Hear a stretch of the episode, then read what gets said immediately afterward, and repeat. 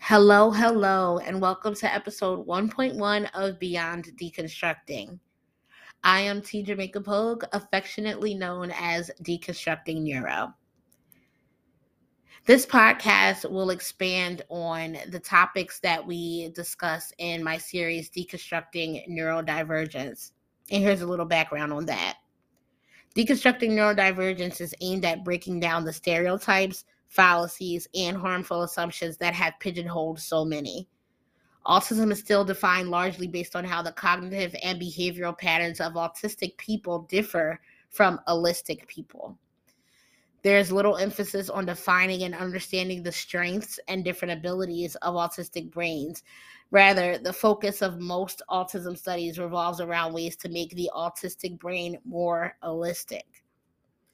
Historically, autism has been seen as a masculine disease in that it primarily affects males and results in a male dominant brain. Terms like Asperger's and female autism were introduced over time to explain the behaviors in those that fit the clinical criteria for an autism diagnosis, but may have diverged from the phenotype associated with autism. And although it's been well over a century since autism was identified and officially studied, the presumptions about autism, both within and outside of the mental health community, still widely exclude women and other marginalized groups, namely Black and Indigenous people of color. What I call the face of autism plays a large role in the rate at which women and BIPOC individuals have their autism diagnosis missed or face inaccurate diagnosis for their individual symptoms. Women and people of color are more likely to have their autism misdiagnosed as a combination of personality or behavioral disorders rather than have them linked together as manifestations of an autistic brain. So, there is an overwhelming need for more research on how autism presents in women and people of color. And because of that, I was inspired to begin the series Deconstructing Neurodivergence that series is more educational and will take different concepts like intersectionality, masking, and self diagnosis and break them down further.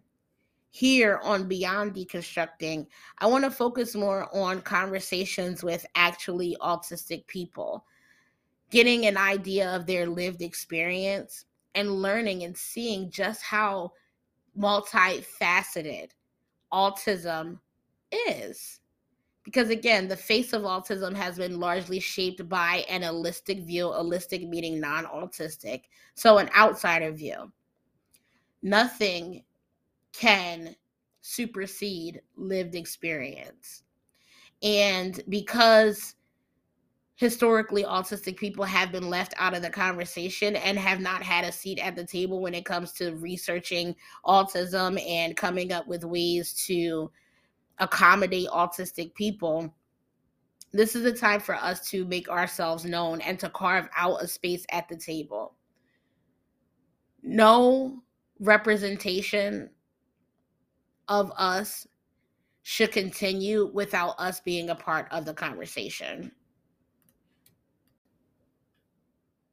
So, with that being said, I'm super excited to jump into my first interview. I absolutely love speaking with this person. We met originally on TikTok.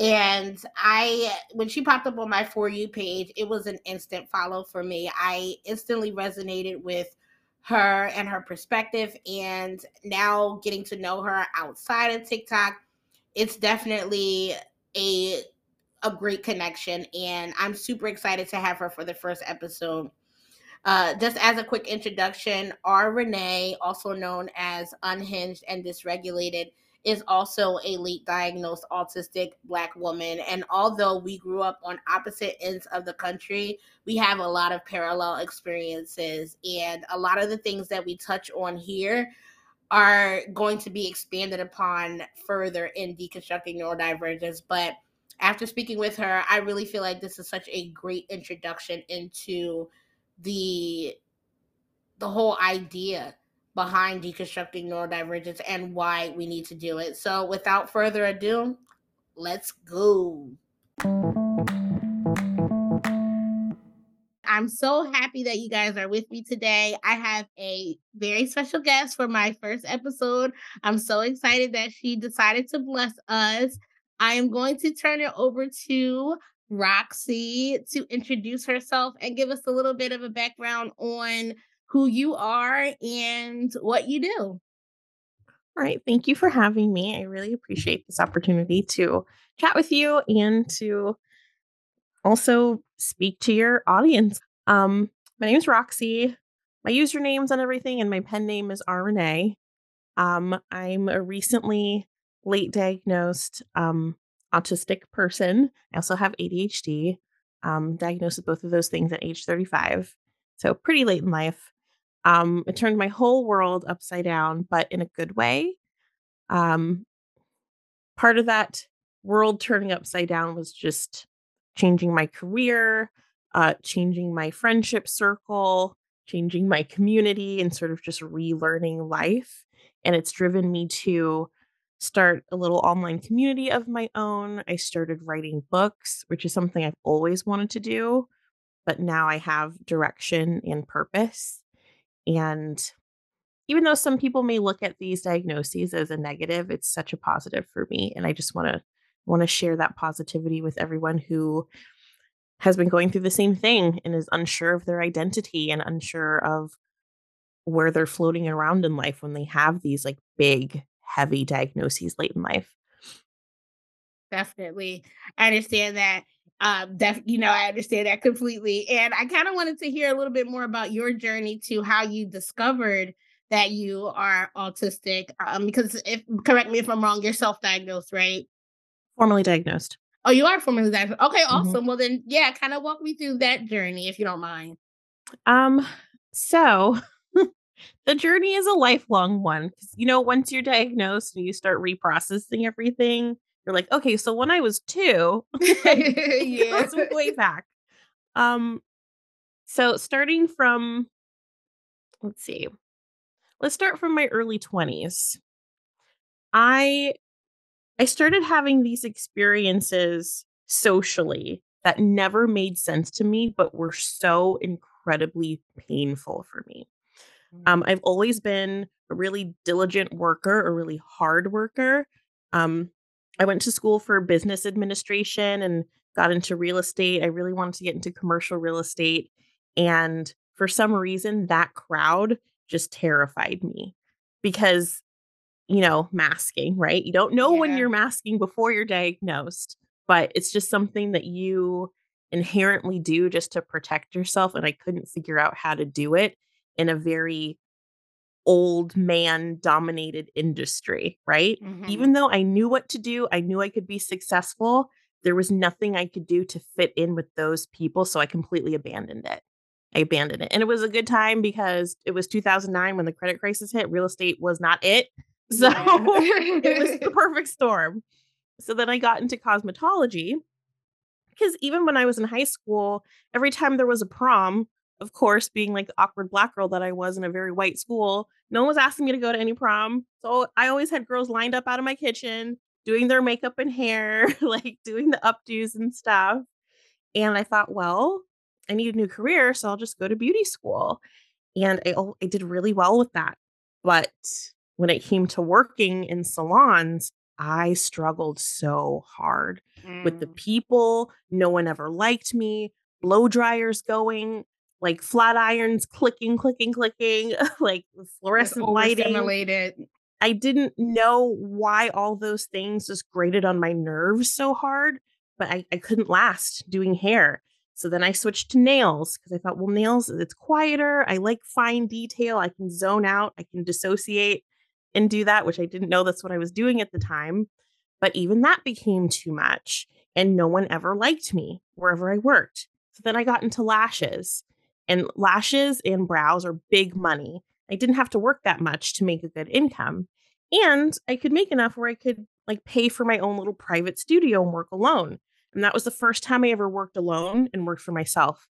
Girl, that was the longest job I ever held. Was the job wow. I created for myself. Mm-hmm. And I because I went to school for business, like I knew how to run and market a business. I did super well for myself financially. But not knowing my brain, I set my business up in a very neurotypical way. And, you know, I work, work, work, work, worked Monday to Sunday, open to close from dark in the morning to dark in the evening. And I was in a relationship at the time. I was living with that person. And looking back at it now, my brain just slowly started to crumble.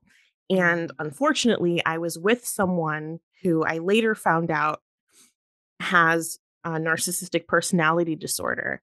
So it was just the perfect storm to break me completely down, completely yeah. down. So when the pandemic hit, I lost my business. I was living with this person who had me right with their right where they wanted me. I went from being the breadwinner to them being the breadwinner and I lost my mind. I lost my mind. I was also like kind of reaching for new age spirituality too, which didn't help because I just needed something. I needed to be rescued by something. Yeah. Not realizing that I just needed a physician. That's a whole other story. so losing my mind was a little bit of burnout and shutdown and trauma that I didn't realize was trauma at the time. And I went through a really dark season of being very suicidal and making attempts on my life. And I made some friends who, like, I got on Bumble BFF and made some girlfriends. Those are very brief friendships because it wasn't like real friendship, you know? Yeah, not a soul tribe. No, no, no, not at all. But one of the girls there, I was, they were asking me about my relationship. And I started to tell them a little bit about it. You know, when you don't realize you're being abused and then someone asks you about your relationship and you tell them stuff and they're like, their jaws on the floor, like, girl, what? Yeah. one of the one of the girls in that group was like, uh, do you know what a narcissist is? Do you know what an empath is? Like, here's this blog that I read called The Narcissist and the Empath. It's like a blog or an article or something. And she sent it to me and I read it and I was like, oh my God. Oh my yeah. gosh. and that's what sent me to therapy. And then when I got into therapy and started talking about him and all my trauma and everything that I've been through, she started crying. When you make your therapist cry, you know that's that's serious. and she started t- talking to me about CPTSD and anxiety and depression. Mm. And I didn't mm. recognize what those things were. Coming from a really religious background, you just you don't talk about mental health or mental illness or anything like that or trauma. Um, I was always taught to just like pray things away. And then when I left religion, like there is no prayer. There's meditation and new mm-hmm. age spirit- spirituality, which is like same thing, different font, right? So then she referred me to a nurse practitioner that prescribed me meds for the anxiety and depression. And I was going, I was doing um, EMDR for the CPTSD, and that helped. And I also ended that relationship eventually, which was excruciating, but I was able to do it. And when I started treating the CPTSD and working on the anxiety, and my body finally lifted out of survival mode, mm-hmm. I couldn't really function properly. Like I felt better, but like everything just felt so foreign to me.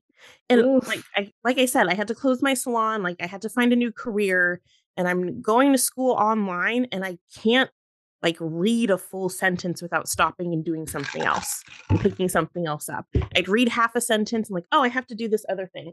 And I couldn't I couldn't focus on anything. And high school was kind of like that for me, but it was just so much worse in my 30s.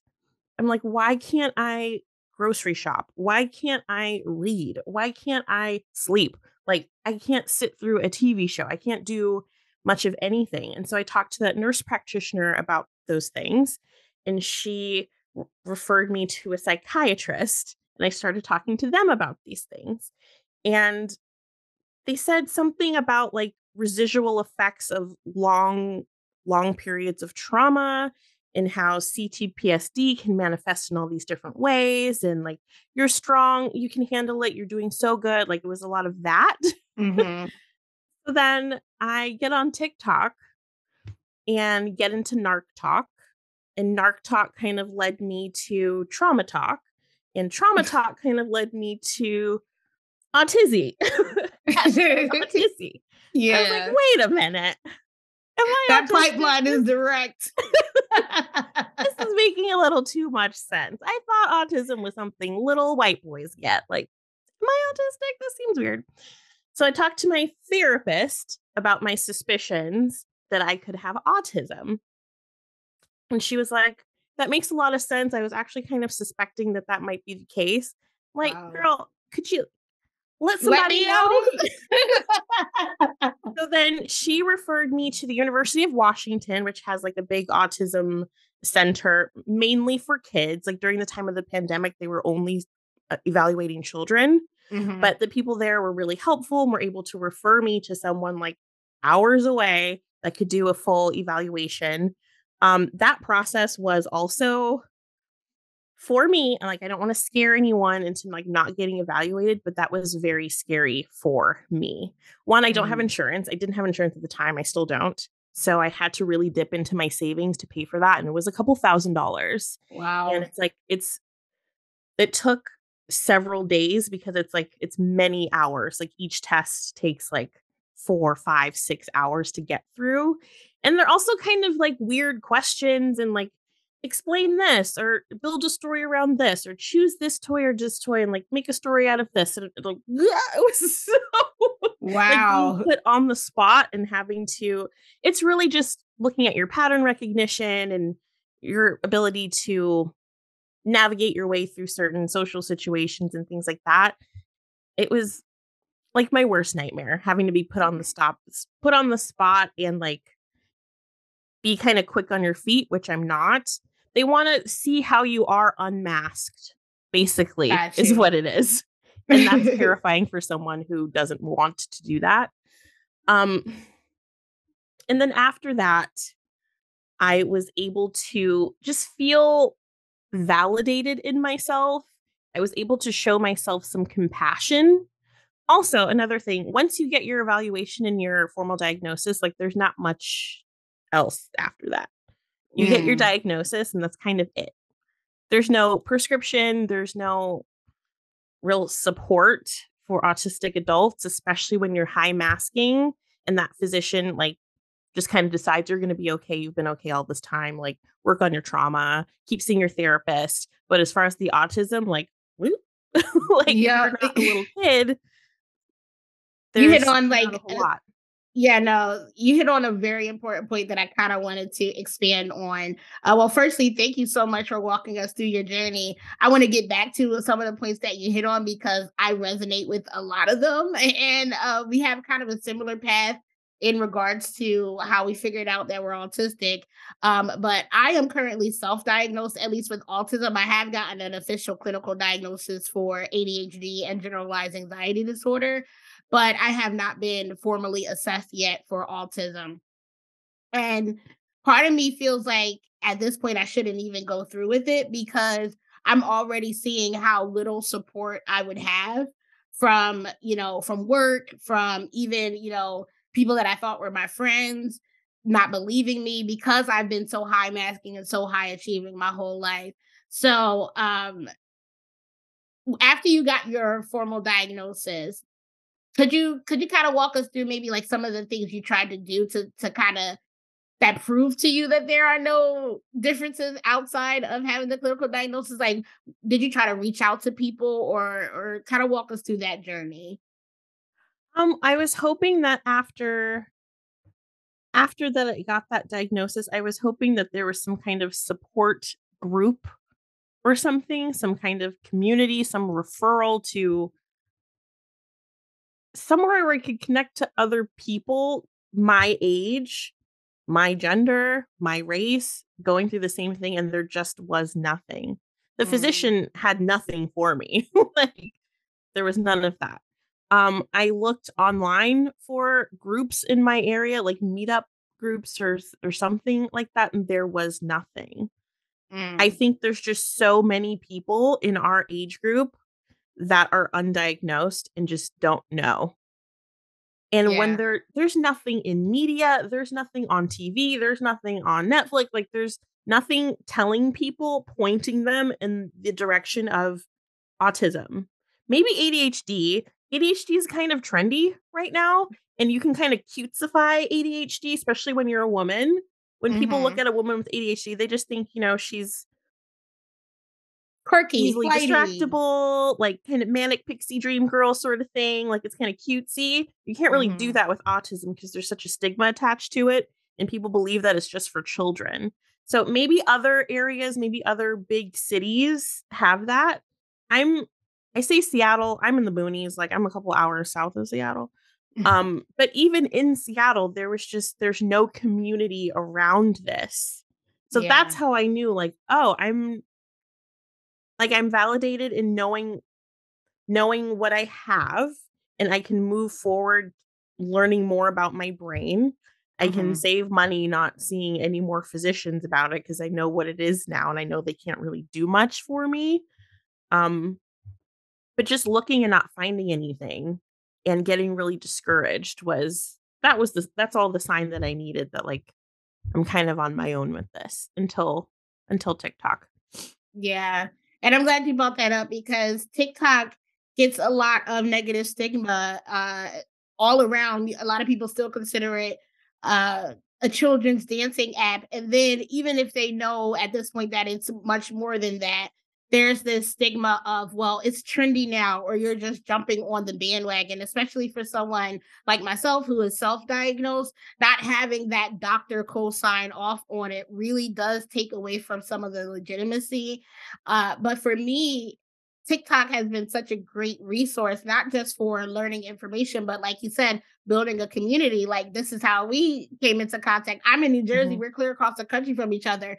If we try to, because I've tried the same thing, try to find programs in my area for adults and Mhm. especially for adults of color um and they just don't exist so if we didn't have something like tiktok to bring us together we wouldn't even know that each other existed and had such you know parallel experiences and a lot of things in common. And so i am very grateful for that. I'm very grateful for the community because it is very much needed. We need to share our stories. Um, Mhm. you brought up something that i call the face of autism which is what we think of as soon as we hear autism we think of the stereotype which is usually young white boys. And we are literally the exact opposite. We are Mhm. adult black women.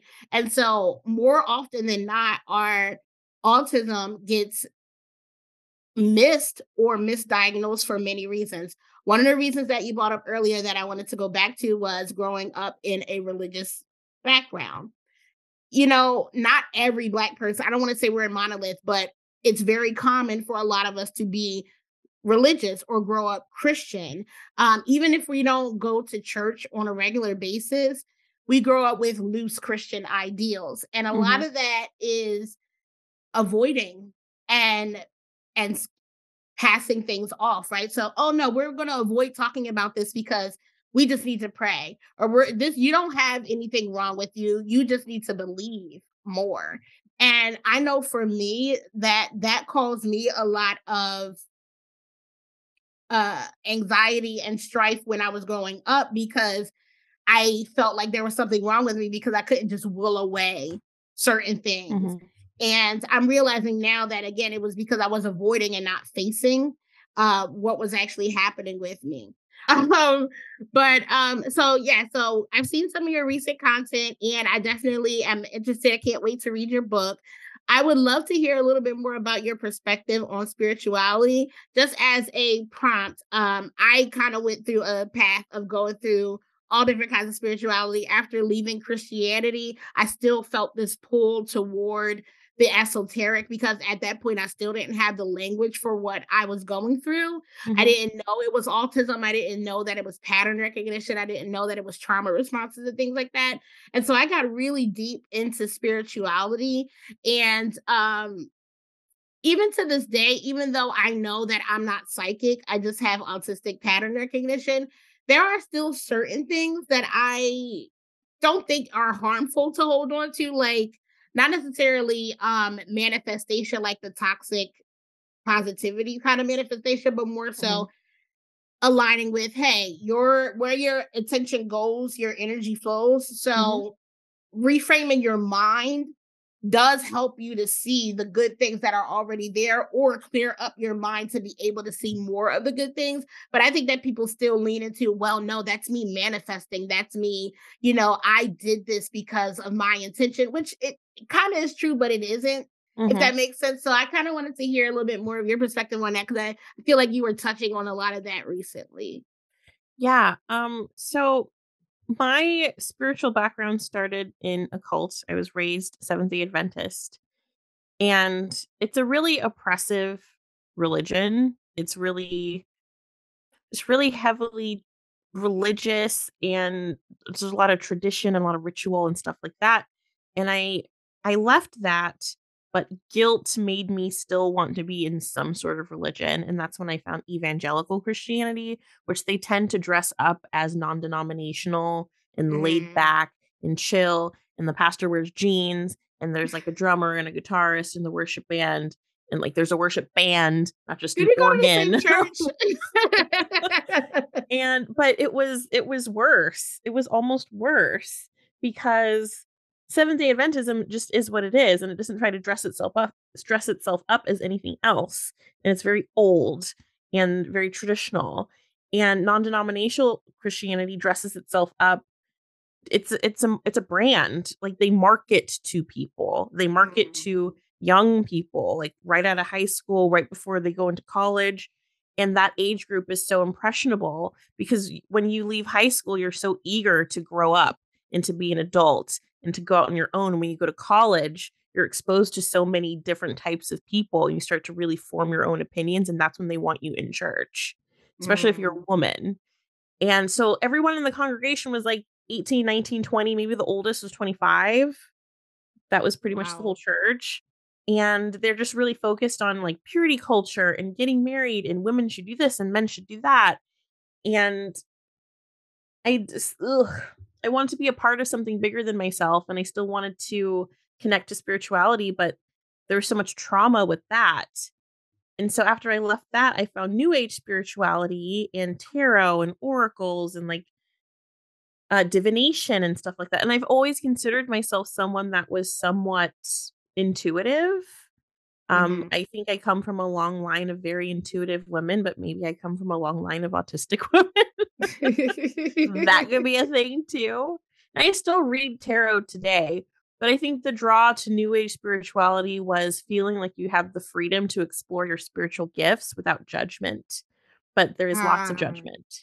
There's a ton of judgment there, especially when you're Black, especially when you're someone who's very logical. No matter how intuitive I am, I'm still a very logical person and I mm-hmm. still need mm-hmm. clarity on things and I still have questions that feel like threats. I'm just that person. I'm going to ask you questions. It's going to feel like a threat if you're neurotypical. yes. If you can't see the question for what it is, you're going to feel threatened by me. And I I experienced that a lot in new age spirituality. And I think the draw for a lot of people with new age and manifestation is that it appeals to very traumatized people. It appeals to people that are desperate to connect to something. And when it doesn't work, you got to pay up. You got to pay some kind of coach to teach you how to manifest.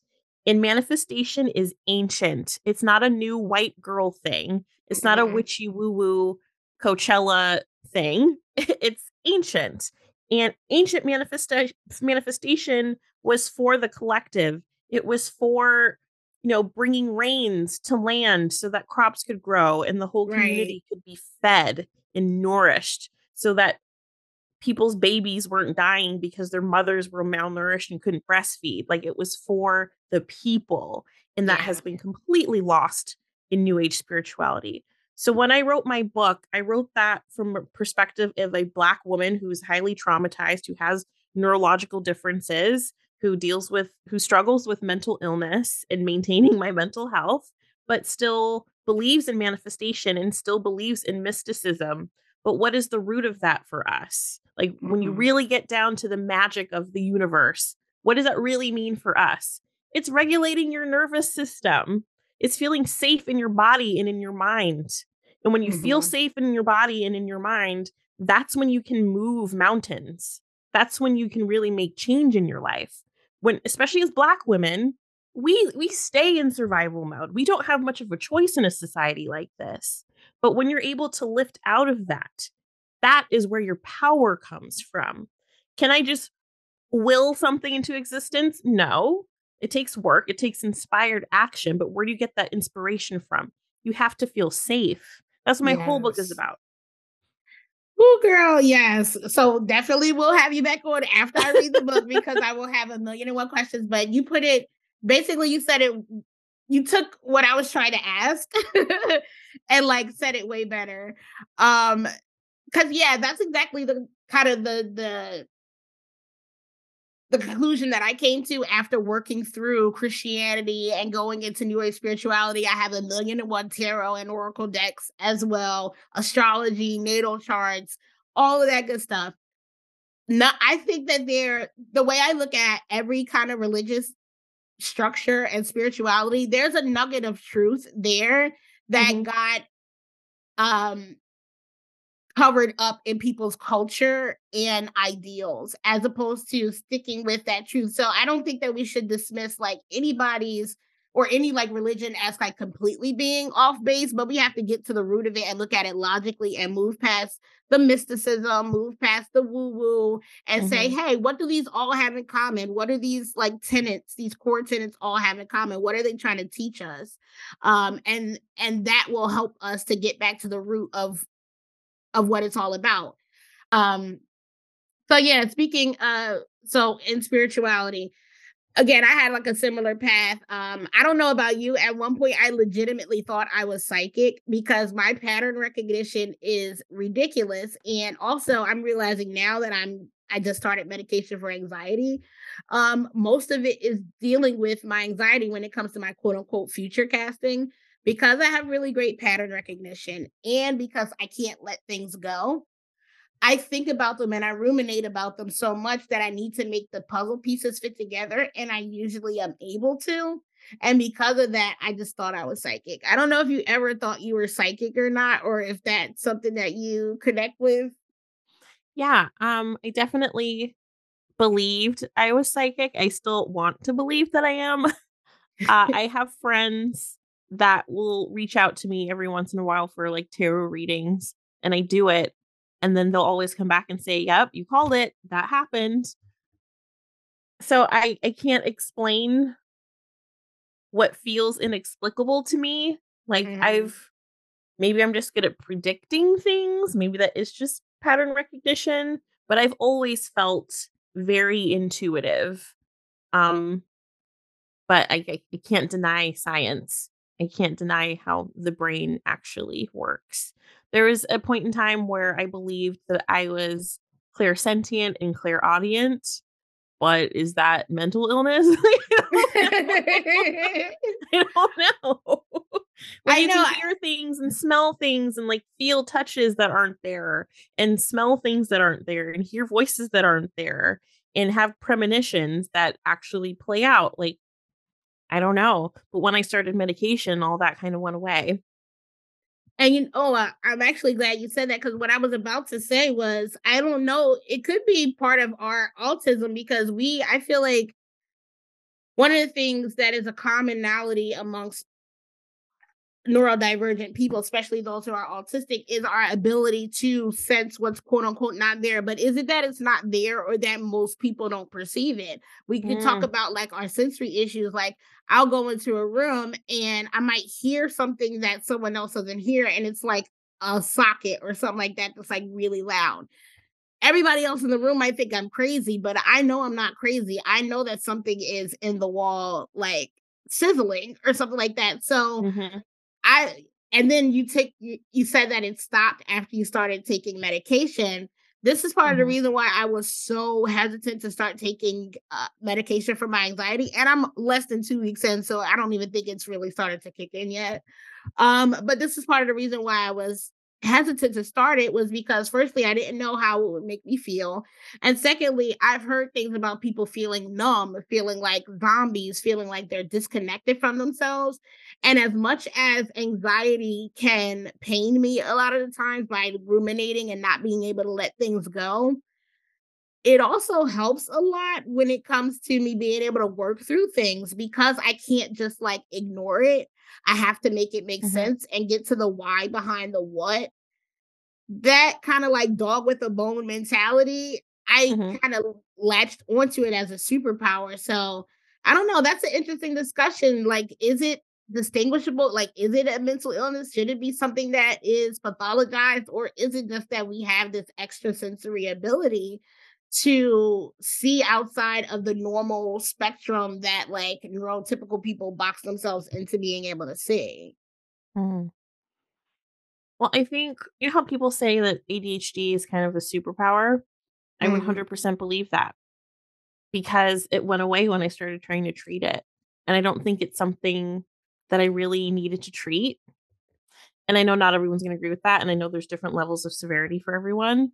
But I really regret getting evaluated. And I know the evaluation had nothing to do with ADHD, but I really regret taking that step to get mm. a formal diagnosis. The process wasn't like terrible. Like again, I don't want to scare people away from the process. I just I'm very I'm a very highly anxious person. And I had there was a couple people like on TikTok that I kind of warned against getting the evaluation. Aside from the money, um not only did it not really guide me to really any help or support, like I may not be able to adopt one day. Like if I ever decide I want to have children, I may not be able to adopt. If I can have children naturally, like on my own, and the person I decide to have those children with, if we get divorced and they want those children, they could potentially take them from me because I have this diagnosis. Like I didn't mm-hmm. think about all of that beforehand. And I didn't really thoroughly weigh the pros and cons because I believed like I have this diagnosis, it's considered a disability. There has to be some kind of support safety net for people with disabilities. Not this one. Yeah. Not when you function the way you and I do. There there's not a whole lot. There's a lot of downside to it. In terms of finding work and like checking off the box like do you have any of these disabilities like the the EEOC now includes autism and ADHD and like special accommodations all that stuff and like now that I am applying for jobs like if I don't check the box but I do need all these accommodations like they can just choose not to or yeah. let me go if I do check it they can just not hire me like I don't I don't know what to do now I wish I hadn't I wish I hadn't done it. Wow.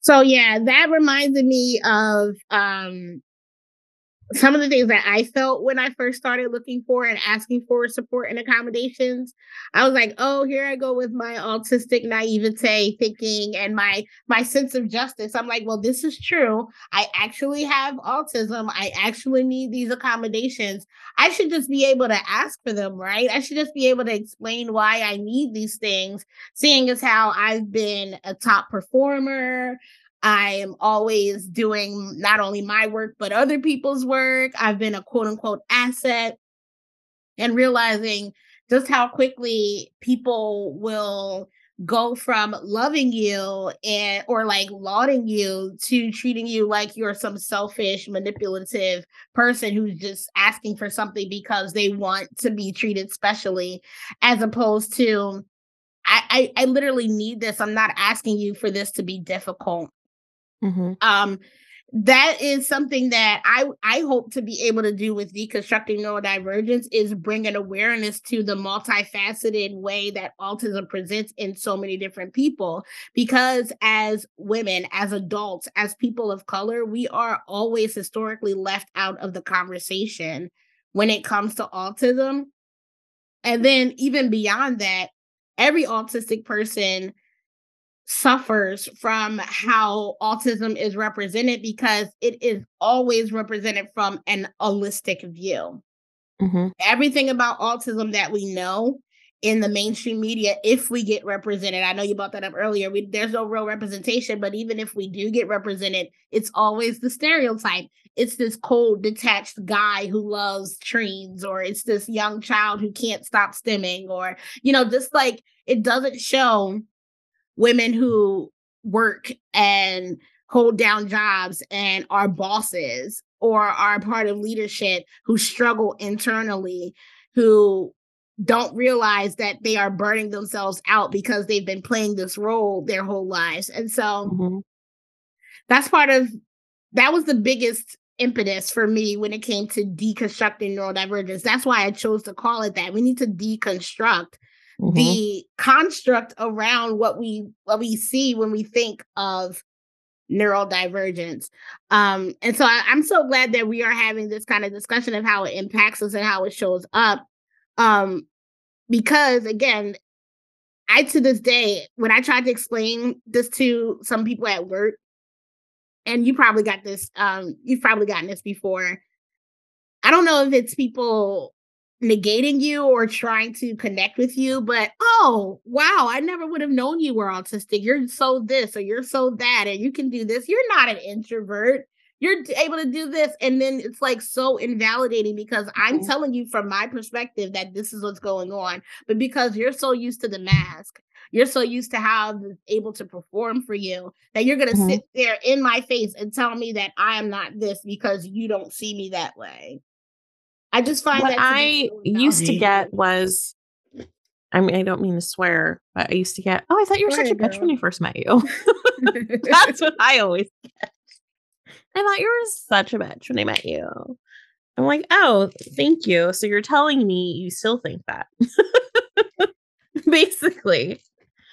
Um, but yeah, I have I've had that like invalidation when you tell someone like this is what I struggle with.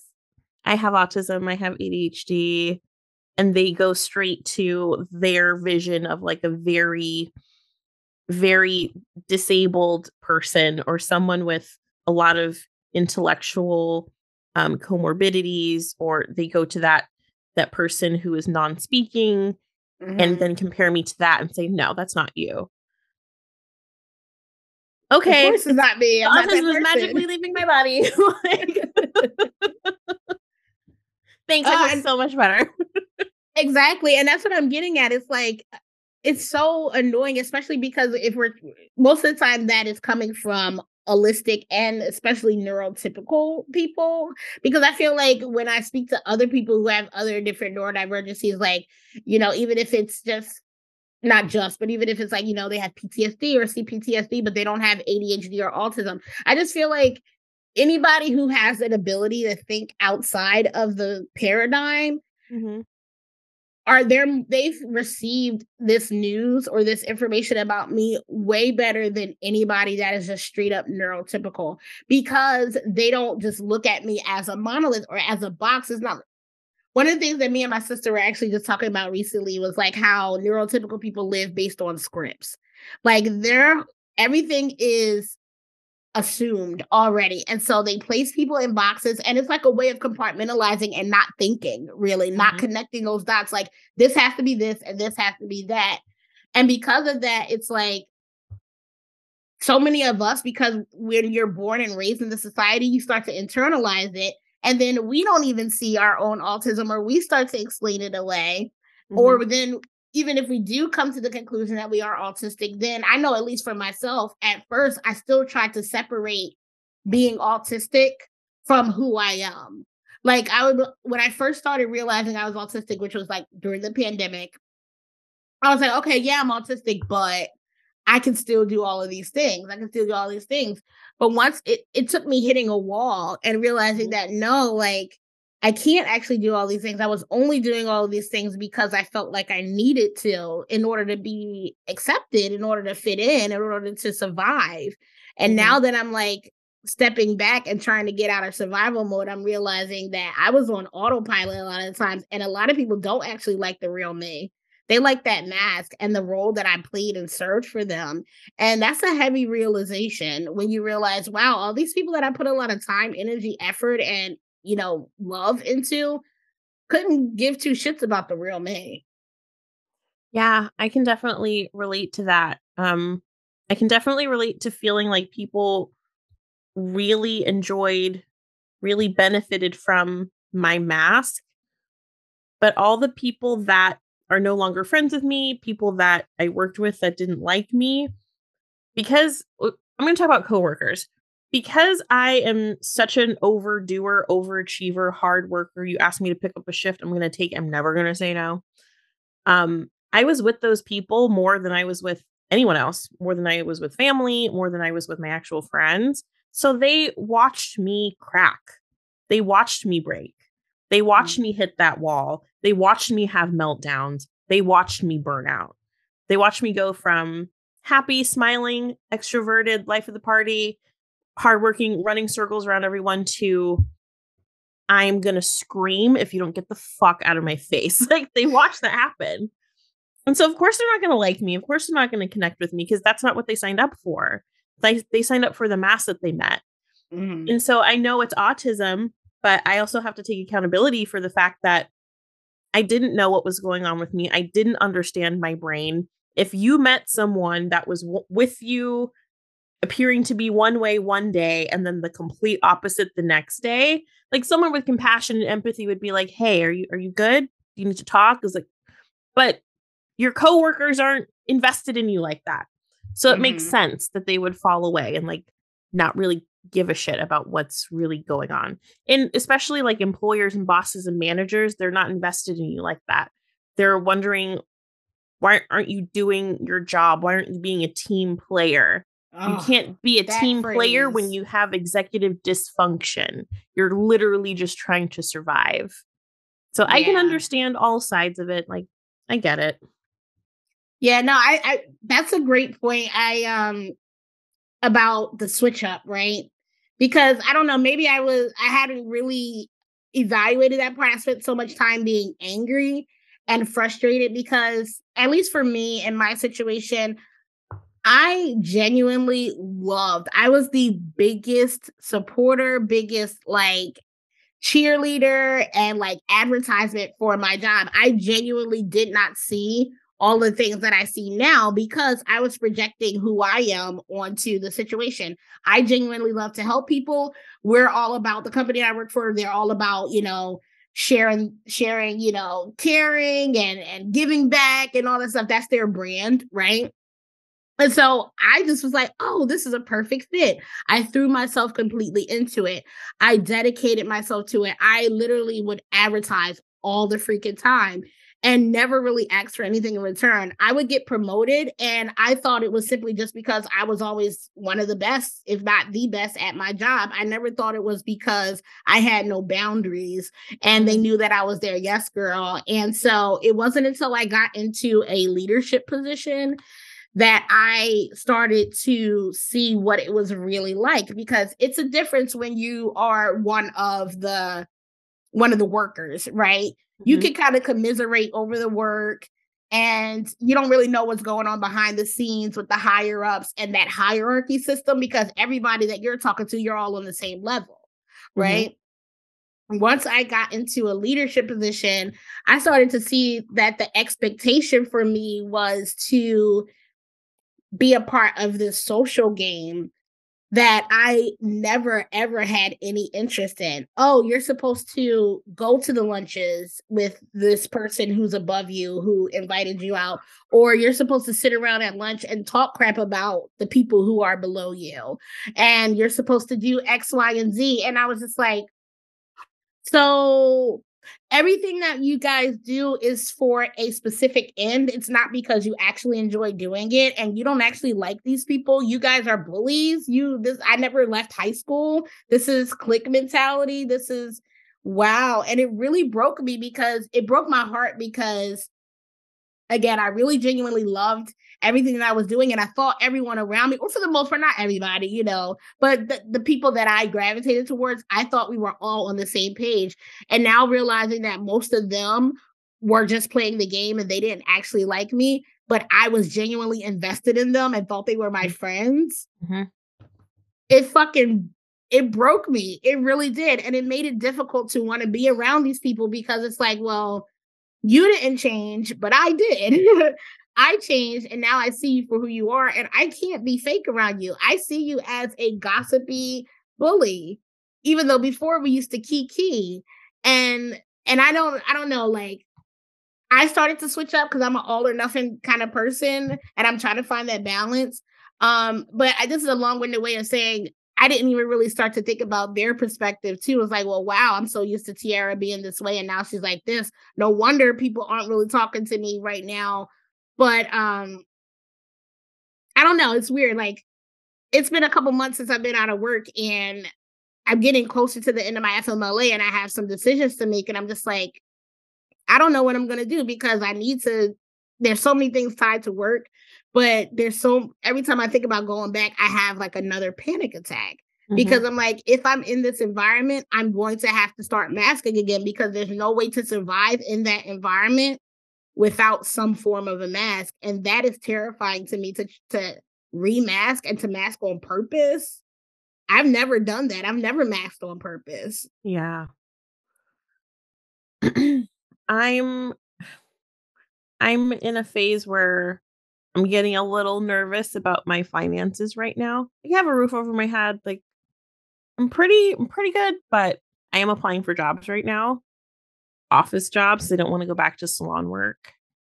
And like my background's in real estate and property management. So I've been a- applying for property management jobs. And I'm just like, every time I hit send, I'm like, like, I don't want to do, I don't want to do it. Um, but I also have to consider that I've been living in a bubble pretty much since I moved back home um and have been diagnosed and like being on TikTok and being in communion with other people that are ADHD. Um I've been living in a bubble. I don't really go out, I don't really socialize. Most of my friends are friends on TikTok. Um very few people know that I'm autistic. Um so in terms of like masking on purpose, I don't know if I can fully unmask out in the world anyway. I don't know that I have done that yet. I go mm. from home to the gym to hanging out with like one or two friends who I believe are neurodivergent too. But I I don't think I I don't think I have fully unmasked like when I'm around people that I don't know. It's so instinctual. Like in my head I'm thinking, okay, if I do get an office job again, oh, I'm going to have to unmask, but like, am I, or I'm going to have to remask, but have I fully unmasked anyway? I don't know. Mm. That's a good point. Um, yeah, I don't think I, because I mean, I haven't had the opportunity to. I've been kind of a shut in as well ever since everything happened. I I go on drives because I like to go out and, and get out of the house, but it's me in the car by myself. So mm-hmm. like, and then I've I've been out twice socially. Once um I was completely sober and it was the worst experience of my life. Mm. Like I'm mm. not even gonna I'm not even I don't want to say worst experience of my life, but it was terrible. Like being out and I was with one of my best friends, but we went to a bar and then to a club and I was I had just started medicine that I couldn't take out I couldn't drink alcohol with. Mm-hmm. I was on an antibiotic. And so I was like, yeah, I definitely can't drink this weekend, but I just thought, oh, it'll be fine. I'm with one of my best friends. If it was just me and her, mm-hmm. totally would have been fine. I don't need to drink when we're together because like we I've always been able to be myself around her. But because we were at a bar with other people, I felt so anxious the whole time that I literally was just quiet. And I remember there was these two girls standing next to me, and I I hate this all the time how indirect neurotypical people are, but they were having a conversation within earshot of me, and they were saying certain things that I could tell were kind of like trying to bait me to join the conversation as opposed to just like coming up to me to talk. Mm-hmm. And I just remember standing there the whole time, like hearing them, but like focusing on the TV in front of me and like blocking them out and like I know it was a really awkward experience, but I was like, I can't talk to you right now. I'm so anxious. Like, and then that's the first time I realized that like I use alcohol in social situations to like open up and like get out of my head. And so I don't think I've ever fully that was like the closest I've come to unmasking in public because like I could have gone and you know made them feel comfortable and started talking to them. But I kind of stood 10 toes down and just was like, yeah, I'm not gonna talk to you unless you like directly talk to me. But at the same time, internally, I felt like I was panicking on the, on the inside, like this is so uncomfortable. I need to get out of here. Like, I don't know. So maybe that's part of the anxiety too. If they, whenever I think about going back to work, I'm just like, how can I do this? I used to do it before with ease, but it was because I was unconscious to it. Now it's mm-hmm. like the thought of having to act fake because to me it's acting fake i know people saw me as fake before because they interpreted my mask a lot of the times as fake but i know i wasn't being fake that was a genuine reaction but now when i think about it it wouldn't be, be me being fake coming in and smiling and pretending that i'm happy to be there hmm it's rough yeah yeah um but then you know, I think it's important to ask yourself in the workplace what genuinely makes you happy. What genu- what genuinely makes you happy about your job? What makes you smile at work? Like what do you love about what you do? I love helping people. Um, my my job is I'm a, I'm a coach. Um, I don't want to give too much away because I still kind of work there, but like I coach people on their quality and their um and how they can get better at their job. So mm-hmm. it's kind of like a supervisor quality assurance position combined. And um yeah, the kind of work that we do is we we help people who have like major issues um with their product and so we go above and beyond to help them out and i was really great at my job when i did it now i'm in the position to help other people who have the same position i used to have and so it really I don't know. I love being able to help them work through problems and problem solve and things like that. That's always been something that I've been interested in. That's why I'm in school now completing my degree in applied psychology because I've always been someone who's loved to help people work through issues, figure things out. And it's not just about their quality. A lot of the times it'll overlap into work life balance. We'll talk about, hey, what's what's keeping you from being able to do X, Y, and Z? And that is the part that I love so I love the the job that I was paid to do. The job or the work that is stressful for me is the uh, the emotional labor that comes along with doing that job. That's why I asked to be able to work from home. That's what started this whole thing. I asked if I would be able to work from home full time because I'm fully capable of doing my job. I can still meet with everybody virtually and do everything that I need to do. But the the added social pressure of being in the office and doing the small talk and being expected to be a part of all of these you, little things that I have zero interest in and that also bring me stress was too much for me. And so I had to make a decision. It was like, well, no, you can't work from home. So you either have to come in or I guess this position isn't the job for you, which is literally what my boss told me. Um, and so I was like, well, I guess I'm going to have to take some time because I can't do the job the way that you say I'm supposed to do it right now. And I don't really know what I'm going to do. So I'm just going to have to step away because I'm not coming in right now. And that's kind of where I'm at. Mm. Yeah.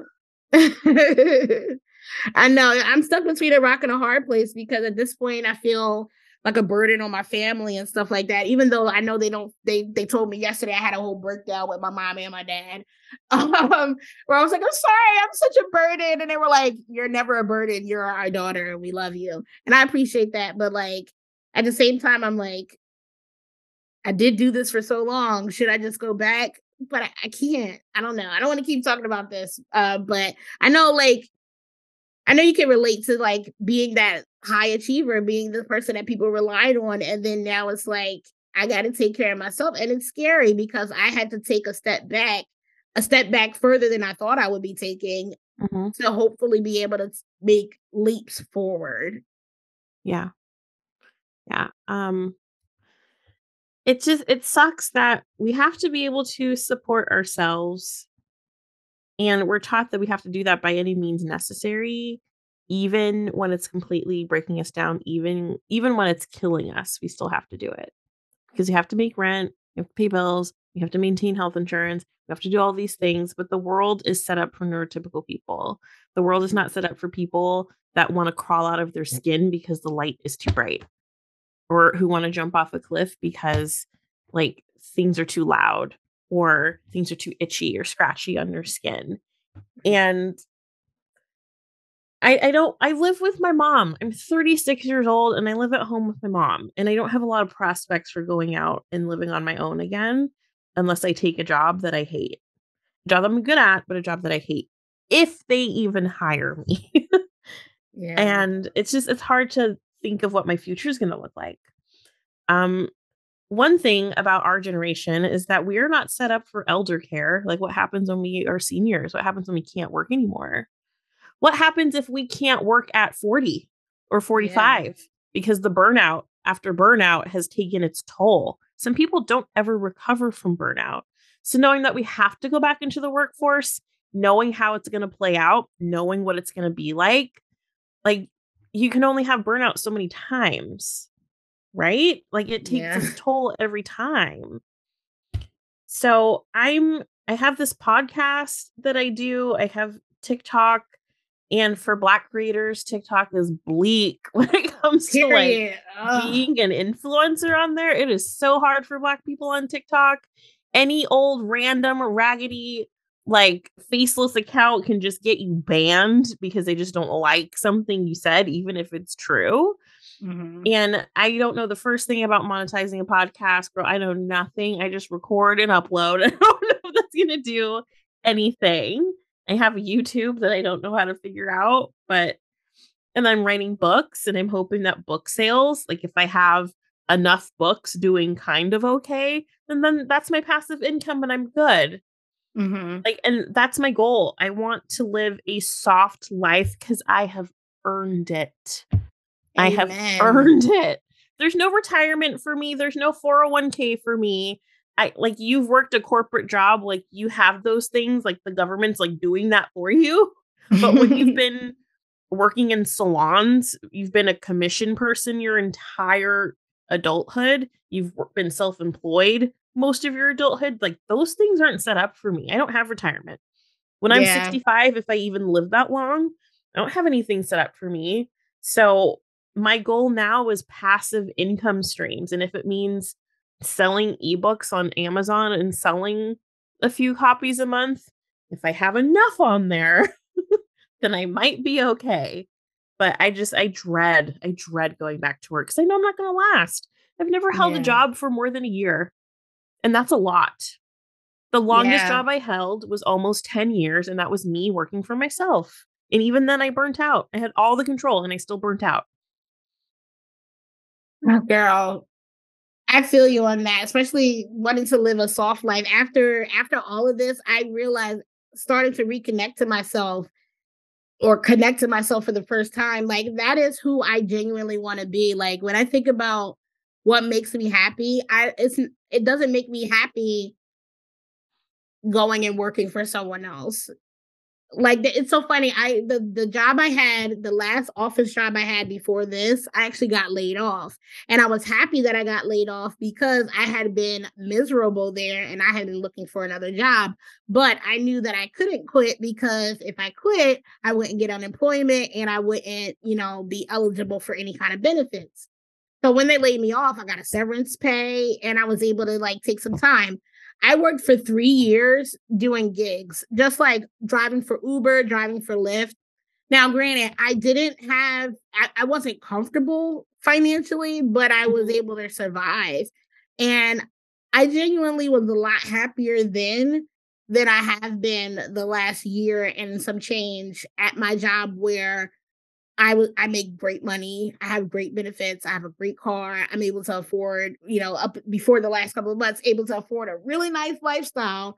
Mm-hmm. I would much rather go back to living just making enough to survive if I'm doing stuff that makes me happy. And even though like I'm I'm willing to move outside of my comfort zone at this point. Like I've made this comfortable nest and I got so used to this certain lifestyle, but it didn't challenge me to grow. And it also was killing me. It, it was killing me to maintain this lifestyle just because it was comfortable.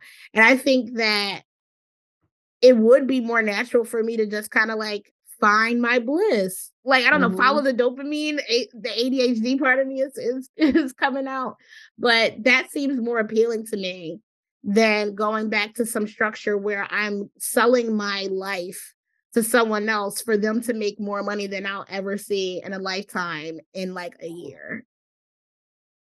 I don't know. And it sounds weird, you know, when you try when I try to explain that to certain people, especially other people who are in a position that I used to be in and they buy into that corporate structure and they saw the track that I was on, they would think I'm crazy.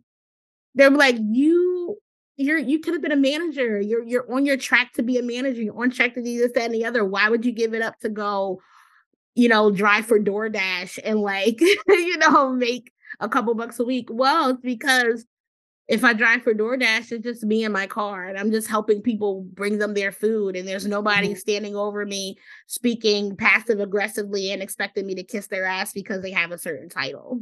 Mm-hmm. It feels more natural to me. And it doesn't matter if I have the ability to do these things or I have all these skills that you find desirable or you wish that you could do your job the way that I did it. We're mm-hmm. not the same people. This soft life is what's calling me. It's, it's really calling my name. It's been calling me and I'm picking up. Well, girly, thank you so, so, so much for joining me on the very first episode of Beyond Deconstructing. We could continue talking for hours, I'm quite sure. Yep. um, and I am definitely excited to have you on some future episodes as well. Before we go, I want to give you an opportunity to, you know, say anything that you would like to say, any kind of parting words, and also let everyone know where they can find you on social media. Um, so my parting words are going to be this. Uh, if you're someone that suspects that you are on the spectrum, you have autism or ADHD, uh, talk to people. Don't be afraid to jump on TikTok, look up those hashtags, reach out to the people with even if they have like the top content, top like no one I haven't encountered anyone that wasn't willing to respond to me and have a conversation with me if I had a question. This community is like really open, really positive, really welcoming. Start asking people questions. Um, if you're someone that feels like you need a formal evaluation, one, know that self diagnosis is completely valid. And I think it's actually a little bit more beneficial than getting the actual the actual um, formal diagnosis both are completely valid though. So if you need to save your coins, know that if you feel that you're on the spectrum, you probably are, and like that's enough. Um yeah, uh it's not don't buy into the stigma of being autistic. Don't buy into it. Don't let anyone make you feel ashamed or make you feel like, oh, you're just lazy, you're just this, you're just that. Autism is real. Um, little white boys aren't the only people that have it. Mm-hmm. little children that have it grow up, and guess what? When you're grown up, you still have it. So just know that you're totally valid. Um, and then you can find me at Unhinged and Dysregulated. I have the same username for everything. I'm mostly on TikTok. I'm trying to do more on YouTube because I think it's just it's such a more stable platform than TikTok is. um, I'm trying to get into some more long form content not just to like plug the podcast, but just to show more of myself in long form. Um, I also have my podcast, Unhinged and Dysregulated. I don't have a posting schedule. I have ADHD. So the expectations need to just be lower because I don't have a set day. Reduce your expectations to zero. to zero. uh, but yeah, I'm on TikTok pretty much every single day. And I just love talking to people.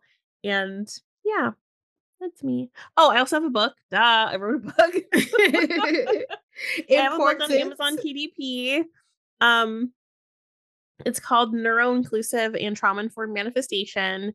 And in that, I talk a little bit about my personal experiences with religion and spirituality and the toxic new age spirituality community and alternative methods for manifestation for people that can't always think positive and who don't have a lot of control over their thoughts. If you're someone with ADHD with racing thoughts all the time, it's so hard to meditate.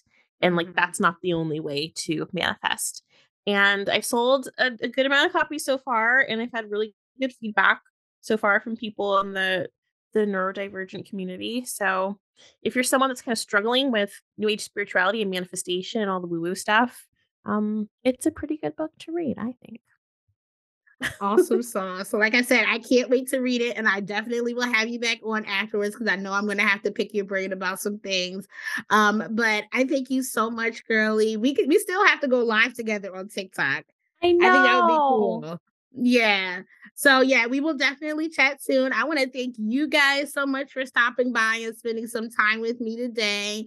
Um, I don't have a set schedule yet for when this is going to be out either. So this is episode one. Can't tell you what episode two will be, but stick around for it. And uh thanks so much, you guys. Peace and love.